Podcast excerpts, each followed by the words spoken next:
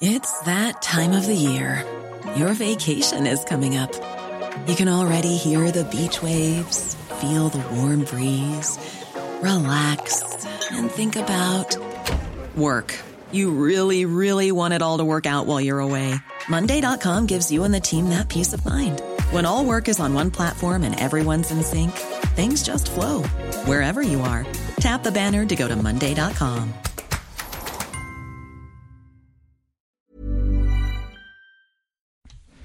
Bonjour à toutes et à toutes. Euh, Merci pour votre fidélité et bienvenue à une nouvelle émission de conflit que nous consacrons aux questions du cyberespace, de la cyberstratégie, de la cyberdéfense également. Toutes ces questions dont on sent bien qu'elles sont importantes, euh, mais euh, qui déjà dans les termes paraissent assez obscures et, parfois impénétrables. Alors nous allons essayer d'en donner l'essentiel des, problèmes, des problématiques et d'essayer d'en faire le, tour de- des grandes questions du, du cyberespace et de voir quels sont les enjeux euh, géopolitiques de ces sujets.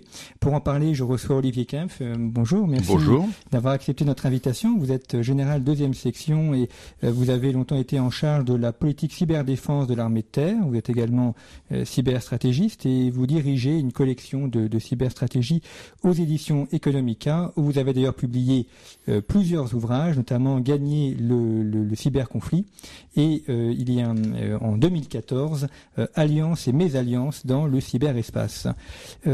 Peut-être première question euh, qui paraît évidente à, l'égard du spécialiste, mais un peu moins à l'égard des, profanes.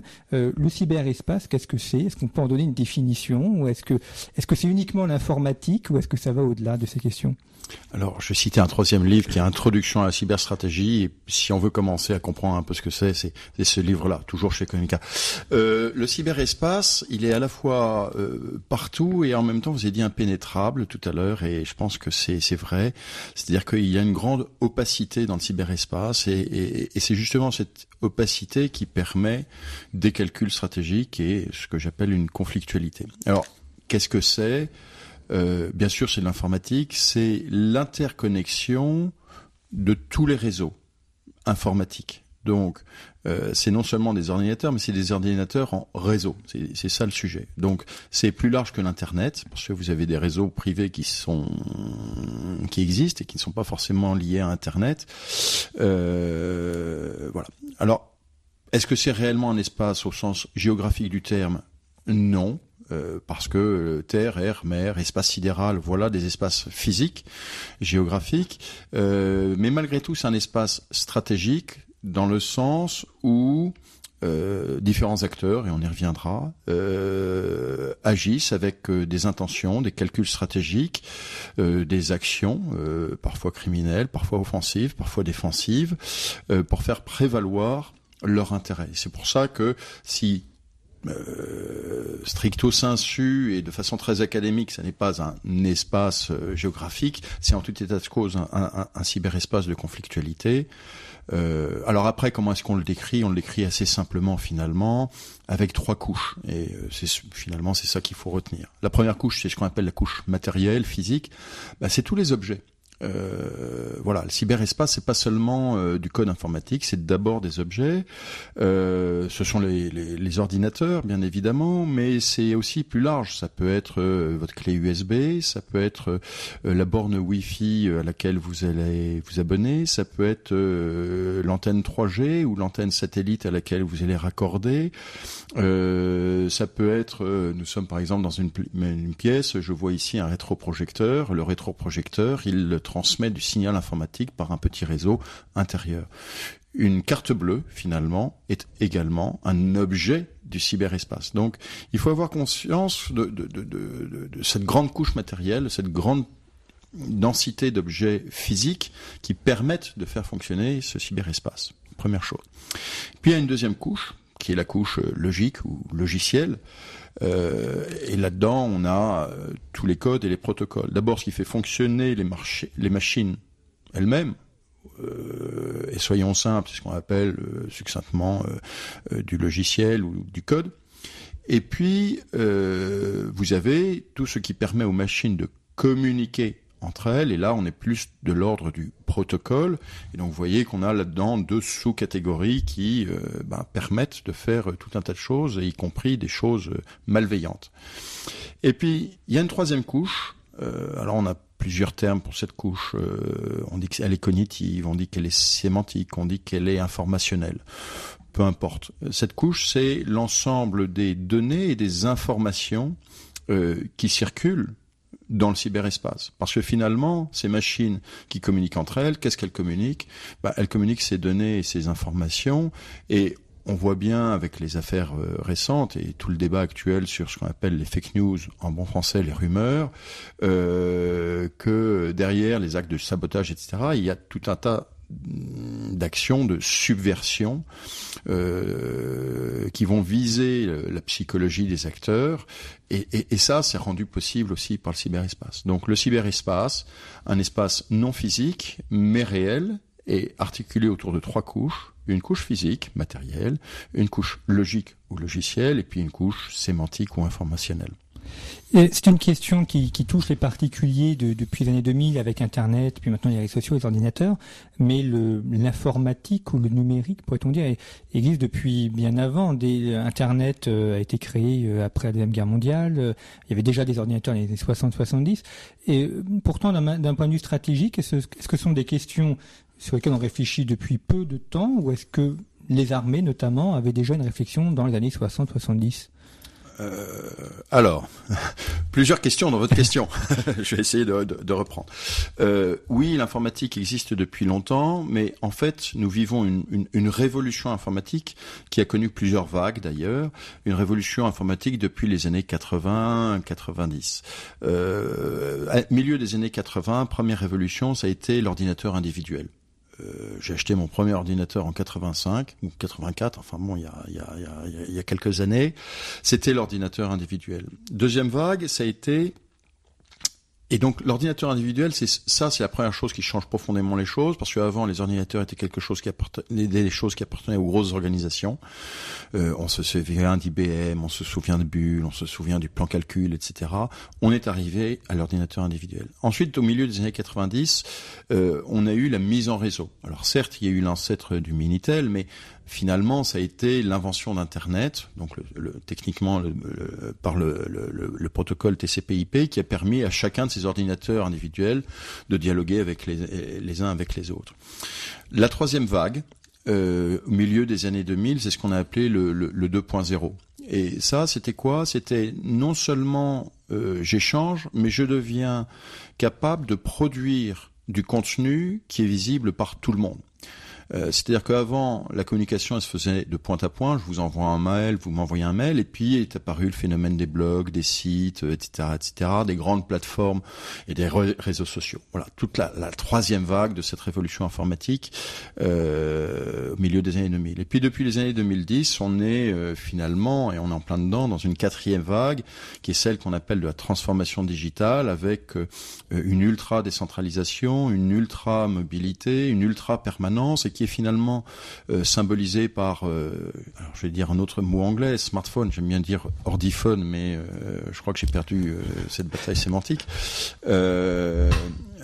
Et, ça, c'est absolument essentiel parce que un, smartphone, il paraît que ça sert aussi à téléphoner, mais regardez l'usage que nous en avons, ça sert à bien autre chose qu'à téléphoner. Et regardez, vos auditeurs peuvent le, constater, quasiment tous ont un smartphone et quasiment tous s'en servent pour tout un tas de choses y compris pour téléphoner, mais probablement, si ça se trouve, pour écouter notre émission. Euh, et c'est d'ailleurs pour ça, euh, une, question que vous allez peut-être me poser, pourquoi transfo au digital et pas transfo numérique, etc. Parce que euh, le numérique est à la base des chiffres et donc réellement à la base de l'informatique, tandis que le digital c'est le doigt. Et donc c'est effectivement le doigt qu'on va poser sur notre smartphone et donc c'est centré sur l'usage et sur l'individu. C'est pour ça que euh, je suis très attentif à ce mode digital qui me semble plus tourné vers nos pratiques sociales parce que certes le cyberespace a une couche physique, couche logique, couche informationnelle, mais c'est d'abord un espace social qui permet, qui transforme radicalement toutes nos sociétés. Et c'est en cela finalement, c'est cette socialité, si je sais pas si c'est français, enfin les, puristes me pardonneront, je l'espère. C'est cette socialité qui, qui, qui fait que ce cyberespace est aujourd'hui si important. Et puisqu'il est social, il incorpore aussi ce phénomène social que nous connaissons alors là pour le coup depuis très très très très très très longtemps, qui est celui de la guerre et de la conflictualité. Et donc à partir du moment où nous avons des activités sociales grâce ou via le cyberespace, il est assez logique qu'il y ait aussi la conflictualité via ou dans le cyberespace. Je réponds maintenant à la deuxième partie de votre question sur depuis quand est-ce que les armées y réfléchissent. Bah, finalement depuis assez longtemps parce que euh, euh, la DARPA, qui est la grosse agence de recherche américaine, euh, a commencé à réfléchir justement à ces protocoles de réseau au début des années 60, parce qu'elle était d'ailleurs très inquiète des développements de l'école cybernétique soviétique. Souvenez-vous, au début des années 60, c'était juste après Sputnik, la conquête de l'espace, etc. il y avait une vraie lutte technologique entre les entre les deux grands. donc la DARPA a lancé ça. Euh, et on voit bien qu'il y a un intérêt euh, assez précoce des militaires, de toute nation d'ailleurs, sur ces questions d'informatique. Zbigniew euh, Brzezinski, le grand géopolitologue, a d'ailleurs sorti un de ses premiers livres qui est très peu connu, qui s'appelle La révolution technétronique, qui est sorti en 70, où justement, de façon extrêmement visionnaire, il montre à quel point cette utilisation d'informatique, et il le pressent déjà en réseau, va changer le cours le, rapport de force, le rapport de puissance entre les deux grands. Il sort ça en 70, 50 ans après, on, est concrètement dedans. Comment ça s'est passé, notamment en France? Dans les années, enfin, dans les années 90, les Américains ont lancé ce qu'on appelle la révolution des affaires militaires avec la guerre réseau centré, etc., qui était déjà une première incorporation de ces techniques d'informatique en réseau dans la conduite des opérations la France euh, s'est euh, penchée sur toutes ces questions de cyberstratégie à partir du milieu des années 2000. Le rapport Laborde, euh, les premières mentions dans le livre blanc de 2008, et puis surtout le tournant du livre blanc de 2013. Et on voit bien, euh, l'année dernière, on a eu une nouvelle revue stratégique qui mentionne très régulièrement le cyberespace, les questions de, cyberdéfense, et on a eu une revue de cyberstratégie qui a été euh, proposée par euh, le secrétariat à la défense et sécurité nationale. Donc voilà, je veux dire, c'est un phénomène qui vient de loin, qui qui a augmenté, qui a monté en puissance, et la réflexion militaire, stratégique, géopolitique a accompagné cette montée en puissance. Alors quand on parle de, cyberespace, on pense au, numérique ou enfin au virtuel. Donc on a l'impression que des choses immanescentes, on parle même du cloud, donc du, nuage. Euh, pour autant, euh, c'est complètement inscrit dans, dans, l'espace et euh, notamment sur les questions géopolitiques. Il y a la question des serveurs, donc de la la place où les, enfin, les lieux où les serveurs sont stockés et donc euh, euh, des cibles potentielles, notamment en cas de, de, bombardement. Et puis il y a la question des câbles, euh, le, le, les câblages sous-marins notamment, qui peuvent aussi d'ailleurs être euh, être espionnés. Il me semble que c'est arrivé dans l'étroit de Barents entre la, la Russie et les États-Unis, où il y a eu des, des espions posés sur les câbles pour écouter. donc ce domaine qui paraît complètement virtuel et nuageux est en fait profondément inscrit dans l'espace. C'est la couche physique dont je parlais, si vous voulez, notre pratique individuelle à nous tous, c'est euh, d'avoir quelque chose d'extrêmement léger, d'extrêmement distant, euh, avec effectivement une carte bleue. C'est quoi? Maintenant, on va même se passer des cartes bleues, on va payer avec notre smartphone, et finalement, notre smartphone fait notre identité numérique, et finalement, c'est le seul objet, donc c'est tellement léger, 500 euh, grammes, qu'est-ce que c'est? 200 grammes. Finalement, tout le monde s'en fiche. Oui, mais, et comme vous le dites très bien, derrière, il y a une infrastructure technique, matérielle, euh, extrêmement importante. Vous mentionnez les câbles, vous mentionnez les surfeurs. On peut aussi euh, parler des, grands centres de, routage, ce qu'on appelle les, euh, les XP, donc les, points d'échange Internet. Il y a effectivement énormément de choses avec, par exemple, des fermes de serveurs qui couvrent plusieurs hectares. Et d'ailleurs, accessoirement, est quelque chose qui est euh, euh, peu, peu vu, peu observé, une énorme consommation d'énergie. C'est-à-dire que le cyberespace, c'est énormément d'électricité aussi. Et donc, derrière, pour faire fonctionner le cyberespace, il faut aussi prendre en compte la production électrique, qui elle aussi est extrêmement tangible. Et donc ça veut dire que les, les pays, pensons au Canada par exemple, qui a à la fois il, il fait frais, donc euh, ça c'est ça, c'est un atout pour refroidir les serveurs, et en même temps, il y a la présence de, de, de sources d'eau qui permettent d'avoir une, électricité peu chère. le Canada, qui est un peu reculé, pourra avoir un avantage concurrentiel sur les questions de, de, de cyberstratégie ou de, de, de, du cyberespace. Oui, euh, Facebook a euh, monté une ferme de serveurs en Islande justement pour bénéficier euh, de, de, de, des conditions météo, etc. etc. derrière, sur la, notion de, de, position géopolitique, incidemment se pose la question des frontières. C'est-à-dire que on a l'impression, hmm, partiellement vrai, d'un espace sans frontières. Parce que, ben voilà je prends Skype ou WhatsApp ou Hangout, voilà, je fais, attention à citer. Euh, et puis je suis capable de discuter avec quelqu'un qui est à l'autre bout du monde et euh, finalement, euh, qu'est-ce qui va empêcher mais mon expression et et ma communication. Et donc, on a le sentiment que finalement ces frontières disparaissent. Or, on s'aperçoit que l'on a des, des, des, stratégies politiques de la part des grands acteurs, de, de ceux qui jouent en première ligue euh, du cyberespace, euh, qui veulent justement contrôler finalement leurs frontières à la fois un peu sur le domaine physique, sur le domaine euh, logique et sur le domaine sémantique. Et donc, toute la question actuelle de la souveraineté numérique, qui est euh, un mot, qu'on, une expression que l'on entend depuis un ou deux ans, euh, finalement c'est cela, c'est-à-dire euh, la souveraineté, c'est finalement quoi? C'est l'indépendance. L'indépendance, c'est finalement quoi? C'est être maître à l'intérieur de mon territoire, de mes frontières. Et donc, comment est-ce que je réussis à reprendre du contrôle sur quelque chose qui est par nature du moins apparemment par nature, extrêmement évanescent et, extrêmement transnational. C'est un des enjeux et on observe plusieurs stratégies euh, distinctes des différents acteurs. Et justement sur ce sujet-là, euh, on a eu l'impression pendant plusieurs années que les, les entreprises euh, se développaient indépendamment des États. D'ailleurs, certaines entreprises comme euh, Google ou Apple sont, sont, beaucoup plus puissantes en termes de poids financier et probablement de poids politique que les États. Et, euh, et les États essayent de reprendre un peu la main sur le sujet. On voit que les données peuvent être revendues ou, ou réutilisées. dans ce rapport entre entreprises numériques, entreprises cyber et États, quel est aujourd'hui celui qui contrôle l'autre? euh, alors, vous faites une très très bonne observation.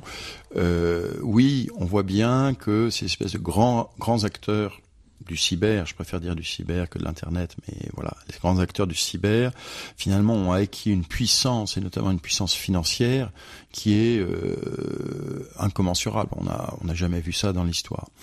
Euh, souvenez-vous, enfin, vous êtes un géopolitologue, donc euh, souvenez-vous dans les années 90, après euh, après la fin de la guerre froide, on disait tiens, émergence de nouveaux acteurs, fin du monopole de l'État, mais finalement l'État restait un acteur central.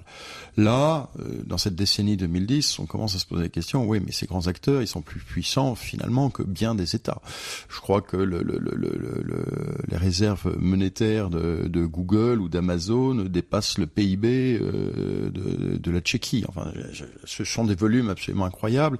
Et donc, voici des puissances euh, qui sont capables finalement euh, d'influencer les États, ne nous trompons pas, et puis surtout de se soustraire à leur pouvoir. C'est tout le problème de l'évasion de, de fiscale. Euh, on voit bien tous les travaux actuels de l'Europe pour euh, obliger euh, les Gafa euh, à payer leurs impôts là où ils agissent et pas avec le système de filiales. Et donc je vais renvoyer ça dans un paradis fiscal pour échapper à l'impôt. On voit bien qu'il y a maintenant une sorte de concurrence, de prise de conscience de la concurrence entre les États, ces objets politiques traditionnels, et ces grands acteurs du numérique euh, qui sont devenus de véritables puissances, enfin des puissances réelles, mais non politiques, et avec malgré tout des effets politiques. Donc oui, voilà, là, là on est typiquement dans quelque chose euh, qui est extrêmement central, préoccupant et stratégique aujourd'hui. Et si on parle aujourd'hui de souveraineté numérique, c'est justement à cause de cette prise de conscience que l'on avait négligée euh, il y a une dizaine d'années au cri de euh, eh bien vive la liberté d'innovation, vive la liberté d'entreprise et vive la mondialisation. Là, on voit bien qu'il y a un sujet.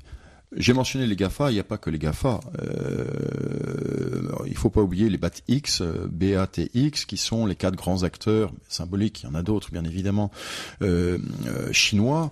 Et donc on s'aperçoit que ces espèces de mastodontes économiques euh, ne, sont pas seulement américains. Et cela étant, euh, pour montrer à quel point les choses sont un peu compliquées, certes ces acteurs sont indépendants, certes ils sont puissants, et en même temps on observe des stratégies de coopération, d'hybridation, euh, ce que j'appelle dans mon livre des alliances hybrides entre les acteurs numériques et les États. Et ça, c'est très visible aux États-Unis, c'est évident en Chine, c'est très probable en Russie aussi, même pas besoin de parler d'Israël. Et finalement, il n'y a que les Européens qui sont, euh, euh, qui sont encore un peu candides parce qu'ils ne se sont pas rendus compte de ces relations troubles de coopération, euh, mais aussi lutte de pouvoir entre ces grands acteurs et les États. Justement sur la, la, question européenne, puisque euh, vous êtes euh, Olivier Kempf militaire et donc vous avez, vous avez longtemps été en charge de ces questions-là dans, dans l'armée de terre. Euh, si on prend le cas de l'armée française, il y a une grande partie de la, la des opérations militaires euh, qui dépendent du GPS, qui est un système américain.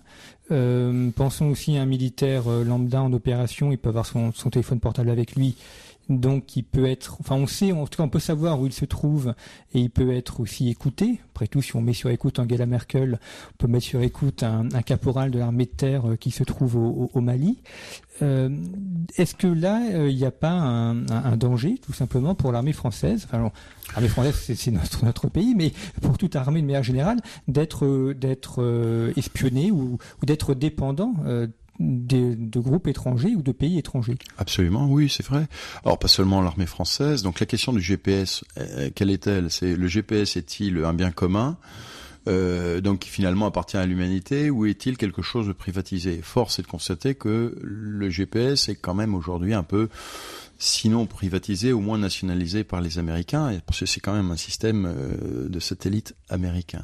Donc effectivement, aujourd'hui, euh, tout un tas de, pays, d'armées, de systèmes d'armes euh, ou de systèmes industriels sont fondés sur le GPS, au point d'ailleurs que la DARPA, que j'ai mentionné tout à l'heure, l'agence de recherche américaine, euh, s'en inquiète et vient de lancer un, grand projet justement de euh, géolocalisation sans GPS. Pourquoi? Parce que dans, l'optique des Américains, euh, le risque c'est qu'il y ait une guerre spatiale, que donc le réseau de GPS soit détruit et donc empêche euh, le fonctionnement des armées américaines. Donc ils sont en train de, mettre au point euh, des systèmes inertiels extrêmement précis euh, est finalement indépendant du GPS. Voilà pour vous dire où on en est euh, aujourd'hui. Oui, le GPS est un sujet.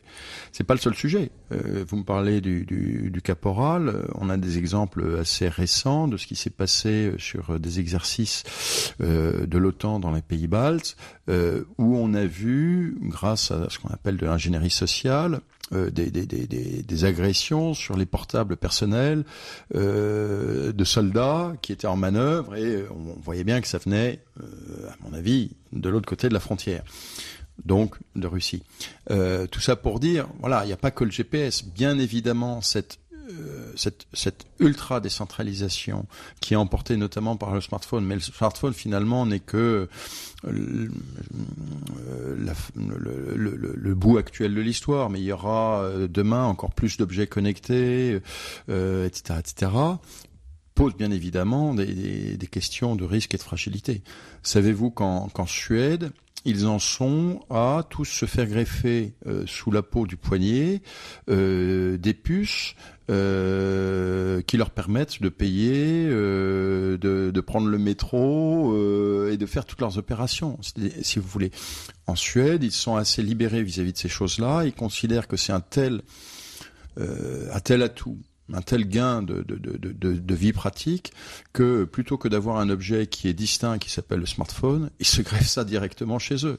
Et donc là, on, on a une conjugaison de l'informatique et du vivant qui est extrêmement inquiétante. Tout ça pour vous dire, voilà, je veux dire, vous avez le GPS, mais il n'y a pas que le GPS, il y a tout le reste. Et, et, et sur la, la, la, vague la plus avancée, euh, à la fois de la recherche, des pratiques sociales et des réflexions stratégiques, il y a énormément de problèmes qui se posent. On arrive au, transhumanisme. En tout cas, on n'est pas encore dans la modification de l'être humain, mais en tout cas, on lui, ajoute des choses qui font que c'est un peu un homme augmenté. Alors, je, me méfie beaucoup du transhumanisme, euh, de l'homme augmenté, euh, euh, d'un certain nombre de fantasmes sur l'intelligence artificielle, parce que quand vous discutez avec les professionnels, ils sont beaucoup plus mesurés. mais revenons à ce que je disais tout à l'heure. Qu'est-ce que c'est que le cyberespace? Je vous l'ai décrit, d'accord, interconnexion de réseau. Mais je vous ai dit, c'est, un espace social. Et effectivement, euh, cet espace qui est universel euh, va rentrer de plus en plus dans nos vies. En fait, c'est ça le sujet. C'est donc nos pratiques sociales qui vont être de plus en plus transformées par ce cyberespace et ces transformations qui sont en train euh, d'arriver et d'envahir tous les recoins de nos vies. Euh, là, on n'est pas dans du transhumanisme, on est juste dans une réflexion de société, de civilisation. Voilà, je préfère rester, moi, aux catégories un peu de philosophie classique, je sais que vous y êtes sensible, et je préfère poser euh, ces questions-là de cette façon-là, plutôt que d'aller dans des dans des chimères euh, californiennes finalement assez inquiétantes. Euh, ce qui ne veut pas dire que le phénomène civilisationnel que nous sommes en train de vivre n'est pas inquiétant. Il, s'agit juste de dire il faut bien poser les termes du débat plutôt que de partir dans une idéologie. Le transhumanisme est pour moi une idéologie. Il y a un autre, un autre sujet dans les questions de stratégie, c'est aussi la question des, attaques. Euh, on a le, en mémoire l'attaque de la, alors soit de la Russie, soit de mouvements russes euh, sur la Lettonie qui avait bloqué le système bancaire. Euh, donc ça veut dire qu'un État aujourd'hui peut lancer une attaque numérique et, paralyser ainsi l'armée, le système bancaire, le système des administrations. Ça, comment fait, par exemple, la France pour, pour s'en prémunir et préparer ce genre d'attaque? Alors, vous avez plusieurs. Alors, euh, je vais revenir un peu aux, caractéristiques. Quelles sont les, attaques ou les agressions? Euh, En général, elles sont de trois types. Euh, vous avez l'espionnage à la base. La première attaque, c'est l'espionnage, et nous ne cessons de nous faire espionner, de nous faire voler nos données de façon euh, fugace, et c'est tout ce que nous lisons sur euh, les réseaux sociaux, ou de façon euh, malveillante avec du vol de données proprement dit. Ensuite, vous avez le sabotage, celui auquel vous faites allusion, et puis le dernier, c'est la subversion. Et là encore, on renvoie un peu à la couche sémantique, à ce que je vous disais, par exemple, sur l'exemple de ce qui s'était passé dans les pays baltes avec cette agression. pour revenir à, ce que vous dites, ça fait dix ans que, que, que, je lis des auteurs qui disent un pays peut se faire paralyser, attention au cyber Pearl attention euh, au cyber Armageddon. Euh, on s'est aperçu que sur l'affaire d'Estonie en 2007, finalement, euh, c'était les accès à Internet qui ont été bloqués pendant un jour ou deux, donc euh, il y a eu un phénomène d'absence temporaire, mais finalement le pays ne s'est pas écroulé. Euh, ce qui ne veut pas dire que ça n'interviendra pas. Voilà, il faut il faut se méfier. Euh, c'est pas parce que ça n'a pas eu lieu dans le passé que ça ne va pas arriver dans le futur. Euh, ce que j'observe, c'est que pour l'instant, on n'a pas encore vu.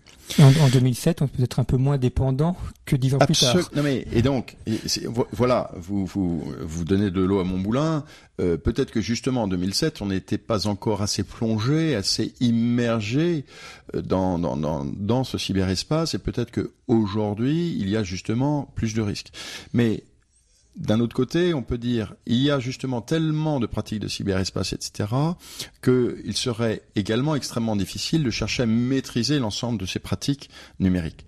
Donc, euh, au fur et à mesure que vous développez euh, la pratique numérique, vous pratiquez, vous augmentez les capacités d'attaque, mais vous augmentez aussi la difficulté de l'attaque. Il y a une sorte de course finalement, attaque-défense que l'on observe. Euh, est-ce que ça, pourrait arriver? Oui. Est-ce que euh, les États, et notamment la France, ont pris des mesures? Oui. Euh, je vous ai évoqué tout à l'heure le livre blanc de, de, de 2013. Euh, il a été suivi d'une loi de programmation militaire qui a spécifié un certain nombre d'obligations à ce qu'on appelle les opérateurs d'importance vitale.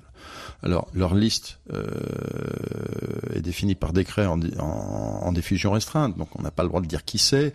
Cela étant, on se doute bien que euh, tous les acteurs bancaires, tous les acteurs d'énergie, tous les acteurs de transport, euh, etc., etc., en font très probablement, je fais très attention, partie. Euh, et ces obligations, euh, ils ont donc des obligations, et notamment vis-à-vis de l'ANSI. Donc l'ANSI, qu'est-ce que c'est? AN2SI, Agence nationale de sécurité des systèmes d'information, qui est la, la, la grande agence de l'État de cyberdéfense de l'État. Et donc tous ces opérateurs d'importance vitale ont des obligations de défense, numérique, euh, de défense cyber et ont des obligations de coordination et de coopération avec l'ANSI de façon à durcir leur système, à prévoir des systèmes de résilience, à déclarer les incidents, à partager les informations, etc., de façon à augmenter euh, notre capacité de défense et euh, de faire une défense beaucoup plus profonde, beaucoup plus robuste. Donc oui, euh, les mesures ont été prises et la nouvelle loi de programmation militaire qui va être qui, en, qui vient d'être votée. Alors je ne sais pas si elle a été adoptée, je sais plus très bien exactement où elle en est. Je crois qu'elle a passé l'Assemblée nationale, qui vient de passer le Sénat et donc on attend votre retour de l'Assemblée nationale. Je me méfie là, donc les précis pourront venir me tirer l'oreille, ils auront certainement raison. Mais on est en cours d'adoption de cette nouvelle loi de programmation militaire 2019-2025. Euh, donc cette nouvelle LPM augmente les obligations euh, à l'ensemble des acteurs, justement pour bah, augmenter notre défense. Alors justement, au sujet de la défense, parce que vous êtes aussi un des, grands connaisseurs de l'OTAN, sur lequel vous avez consacré un ouvrage, et on avait d'ailleurs fait une, émission pour Conflit que les éditeurs peuvent retrouver euh, sur le site de Conflit. Euh, Aujourd'hui, quelle est la, la, place du cyber dans la, stratégie euh, otanienne ou dans les, dans, les, dans les moyens mis en place par l'OTAN pour se protéger ou pour attaquer? Eh bien, depuis une dizaine d'années, L'OTAN a pris euh, en compte cette menace, qu'on appelle un défi de sécurité émergent, et finalement, elle a mis en place euh, tout un tas de choses au cours euh, des derniers sommets, celui de 2014, celui de 2016. On va voir un prochain sommet dans dix jours, je crois, euh, qui va certainement euh, appuyer là encore, parce que de la même façon que la France, je vous ai parlé de ses livres blancs, a pris des mesures, l'OTAN aussi a pris des mesures. Au début, l'OTAN a dit on protège les réseaux de l'OTAN, et puis on est en appui de ce que voudront faire les États membres. Euh, et puis, temps a dit, bon, écoutez, le cyberespace, c'est quand même euh, un, domaine de combat, voilà, war fighting domain. Euh, donc c'est ambigu la terminologie, mais tout ça pour dire, finalement, ce qui tombe sous le sens, le cyberespace est un lieu de conflictualité et donc nous devons y, faire attention. Grand 3, euh, l'OTAN a dit, bah écoutez, c'est tellement important que du coup, une, une agression majeure, je précise sur la notion d'agression majeure, je veux dire, voilà, c'est pas n'importe quel euh, petit défacement de site qui va provoquer euh, une ultra réaction, mais une agression majeure du type de celle que vous mentionnez. Voilà, euh, euh, des structurations euh, durables et très profondes de, la vie quotidienne d'un pays. Euh, donc une agression cyber majeure pourrait engager l'article 5 qui est la clause de défense collective. Est-ce que ça veut dire il euh, y, reste deux ambiguïtés qui sont d'ailleurs laissées à dessein par l'OTAN parce que euh, il est toujours très maladroit de dire très clairement euh, toutes ses capacités de réaction. On ne connaît pas le seuil et l'OTAN se garde bien de dire quel est le seuil justement de déclenchement d'une part et on se garde bien de dire quelle serait la réaction. Autrement dit, est-ce que c'est une réaction seulement cybernétique ou est-ce que c'est une relation, je dirais, dans le monde physique? Ça, l'OTAN se garde bien de le dire. Il n'empêche que il y a une prise de conscience, il y a euh, un commandement de coordination du cyberespace qui est en train de se mettre en place au Shape. Euh, donc voilà, il y, a, une montée en puissance, une prise de, conscience de la nécessité de faire des choses. Cela étant, euh, le cyberespace appartient au cœur de souveraineté.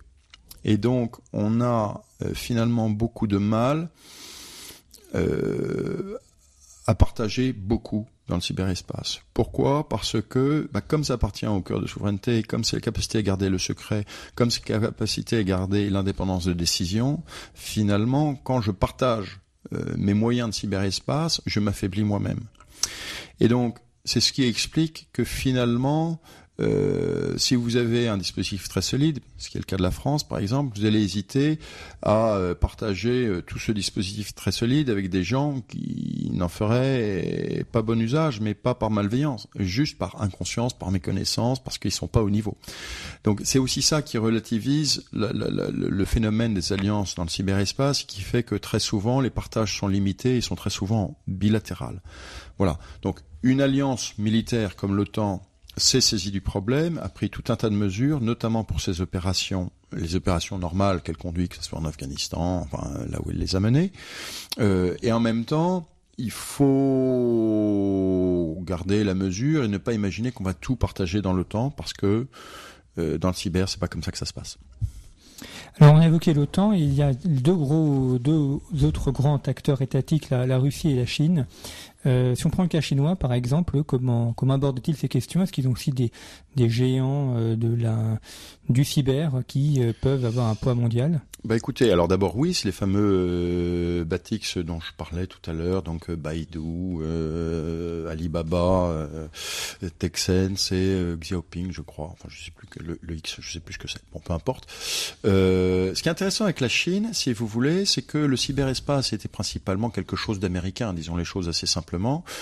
Et ils ont réussi à bâtir une souveraineté et donc finalement une, grande muraille numérique. Euh, sur les trois couches. C'est-à-dire, euh, ils l'ont fabriqué à la fois en couche physique, c'est-à-dire euh, ils contrôlent très bien les points de sortie de l'internet chinois par rapport aux points d'entrée. sur la couche logicielle, avec justement toute cette montée en puissance des grands acteurs. Et puis là, aujourd'hui, sur l'intelligence artificielle, les efforts qu'ils font sont absolument gigantesques. Hein, et ils sont au moins aussi bon, voire meilleur que les Américains. Et puis euh, sur la couche sémantique, tout le monde est au courant de à la fois leur pratique de l'espionnage, et principalement l'espionnage économique, euh, mais aussi en interne de contrôle de la population. Donc ce qui est intéressant avec les Chinois, c'est que ils ont réussi à bâtir une souveraineté euh, et donc une indépendance par rapport aux Américains. Et regardez quelque chose comme Google euh, vous tapez euh, des recherches Google en Chine ou à Pékin, et eh bien vous, n'avez pas les mêmes résultats que euh, celles que vous auriez à Paris. Vous tapez Tiananmen 89 Google en Chine, vous allez avoir rien, alors que à Paris, vous allez avoir tous les événements qui sont passés sur la place Tiananmen. donc un véritable contrôle qui a réussi à prendre barre, y compris sur les grands acteurs américains. Derrière, euh, ce qu'on observe encore, c'est euh, on a très peu de cas prouvés, enfin prouvés. On prouve très peu de choses dans le cyberespace. On pourra y revenir, mais euh, probable, enfin qui font consensus de sabotage. Euh, on a quelques cas contre des Tibétains, les Tibétains en exil, contre Taïwan, voilà, contre bon alors cela, mais considère que finalement c'est de l'affaire intérieure. Euh, mais on a peu de cas finalement d'actions euh, très malveillantes euh, contre les Européens, les Russes, les Indiens ou les Américains. En revanche, ils font énormément d'espionnage. Voilà, leur grande pratique, c'est de l'espionnage. du côté des Russes, euh, c'est une autre euh, une autre stratégie qui se concentre principalement sur la couche sémantique informationnelle du cyberespace. Les Russes ont une grande culture du renseignement et pour eux finalement le cyberespace c'est le moyen de développer euh, à la fois leur culture de renseignement, mais aussi d'influence. Regardez toutes les affaires récentes, ou regardez ce qui se passe actuellement aux États-Unis, où on accuse les Russes d'être intervenus dans le déroulement de la campagne euh, présidentielle américaine. Euh, tout ça a été attribué aux Russes et il est très probable que là, on ait des phénomènes de subversion. Vous voyez, on n'est pas en sabotage, on est en subversion. Donc, ils sont réellement sur ces couches très hautes du cyberespace. Euh, pourquoi? Ben Parce qu'ils sont euh, clairement euh, plus faibles aussi dans la couche logique et dans la couche physique. Alors pour terminer, Olivier Kempf, peut-être un, peu de prévision de ce qui pourrait se passer pour vous, les, deux, trois grandes tendances dans le cyberespace, les, la décennie à venir Qu'est-ce que c'est Quels vont être les grands enjeux ou quels sont déjà les grands enjeux? Les grands enjeux, c'est euh, tout d'abord la transformation digitale dont je vous parlais, si vous voulez, euh, l'Internet des objets, euh, le big data ou données massives en bon français, l'intelligence artificielle, la robotique, la blockchain, quoi d'autre, l'impression 3D, tous ces espèces de phénomènes, mais qui sont malgré tout extrêmement centré sur les usages de chacun, donc sur une ultra décentralisation. Euh, ça accélère finalement la, transformation de nos sociétés, de nos civilisations. Et là, on se pose tout un tas de questions, d'autant plus que c'est très contradictoire finalement avec une approche classique de la cybersécurité. Qu'est-ce à dire? Euh, L'approche classique, c'est celle de la forteresse. Ok, j'ai mon réseau, j'ai mes données, et puis je protège. Alors, je durcis euh, à la Vauban avec euh, de plus en plus d'escarpes, de contre-escarpes, etc., etc. Mon système, ça, ça va très bien quand vous avez quelque chose de fixe. Mais à partir du moment où vous avez une multitude d'acteurs, justement avec du smartphone, le fameux smartphone dont nous parlions tout à l'heure de notre soldat au Mali, comment est-ce qu'on fait? Parce qu'en plus c'est privatisé, donc vous avez une énorme hybridation des systèmes, et donc les organisations sont, sont, sont très mal à l'aise vis-à-vis de ça, parce qu'il faut conjuguer à la fois quelque chose qui est ultra mobile et ultra décentralisé, et en même temps de la protection qui traditionnellement est finalement euh, extrêmement restrictive. Donc euh, un côté restrictif d'un côté, un, un, côté libérateur de l'autre, ça pose problème. Donc ça, c'est le grand défi auquel nous faisons face. Le deuxième grand défi, c'est bien évidemment plus que le, le, le, big data, ce sont euh, les techniques d'intelligence artificielle. Alors, je mets les intelligences artificielles pour pour euh, revenir sur Terre et euh, faire attention à tous les fantasmes que l'on voit dans qui, chez des journalistes qui sont finalement pas très informés, pas trop creusés. on voit bien aujourd'hui que avec notamment toutes les techniques d'apprentissage machine, qui, qui est aujourd'hui ce qui meut beaucoup euh, l'intelligence artificielle, euh, il y a de nouvelles problématiques de l'orage, de reconnaissance, euh, avec euh, des systèmes extrêmement évolués, d'ingénierie sociale de masse, etc., etc. Et là, on se pose énormément de questions, mais sachant que, comme toujours, une, une technique émergente est duale, c'est-à-dire qu'elle apporte autant de côté positif que de côté négatif. Voilà. Et donc, nous devons, enfin, nous les spécialistes, hein, nous sommes dessus. J'étais sur un colloque ce matin ou, enfin, une série d'ateliers où on a travaillé en profondeur là-dessus. Euh, c'est vraiment un sujet qui arrive, euh, qui est très très profond. Ça, c'est réellement ce qui va nous, nous animer sur les 5 à 10 prochaines années qui viennent. Derrière et au-delà, il y aura probablement de nouvelles révolutions euh, qui vont arriver. Euh, on s'interroge sur l'effet de la blockchain. Euh, pourquoi? Parce que la blockchain, plus qu'un instrument de sécurité, est un instrument d'authentification de la confiance. Donc c'est quelque chose auquel je crois beaucoup, même si on hésite encore aujourd'hui pour savoir comment on va mettre ça en œuvre et, et ça en œuvre de façon massive. Et puis dernier point, mais là, c'est un peu plus long terme. C'est peut-être la cinquième vague. Hein, je vous ai parlé des vagues de notre révolution informatique. Il y a une révolution informatique et on en est encore un peu que au début, paradoxalement. Ça fait 40 ans qu'on est dedans, mais on est encore au début de la courbe, au début de la croissance et au début de la transformation. Ça sera euh, l'informatique quantique. Alors, aujourd'hui, c'est pas encore très opératoire, euh, ça sort à peine des laboratoires. Euh, on voit pas, enfin, on, devine que ça va faire des choses, euh, mais ça sera quelque chose. On en discutera. En, on est quoi On est en 2018. Alors discutons en 2025 et là, je vous parlerai beaucoup plus précisément de l'informatique quantique, qui sera probablement le nouveau défi. Eh bien, rendez-vous est pris alors pour 2025. Merci Olivier quand même d'avoir accepté notre invitation, d'avoir euh, participé à cette émission. Je vous rappelle parmi vos principaux ouvrages Introduction à la cyberstratégie, qui est euh, voilà le, celui par lequel il faut commencer euh, avant d'aller vers les autres, tous publiés chez Economica. Merci. Hi, I'm Daniel, founder of Pretty Litter. Cats and cat owners deserve better than any old-fashioned litter. That's why I teamed up with scientists and veterinarians to create Pretty Litter. Its innovative crystal formula has superior odor control and weighs up to 80% less than clay litter. Pretty Litter even monitors health by changing colors to help detect early signs of potential illness. It's the world's smartest kitty litter.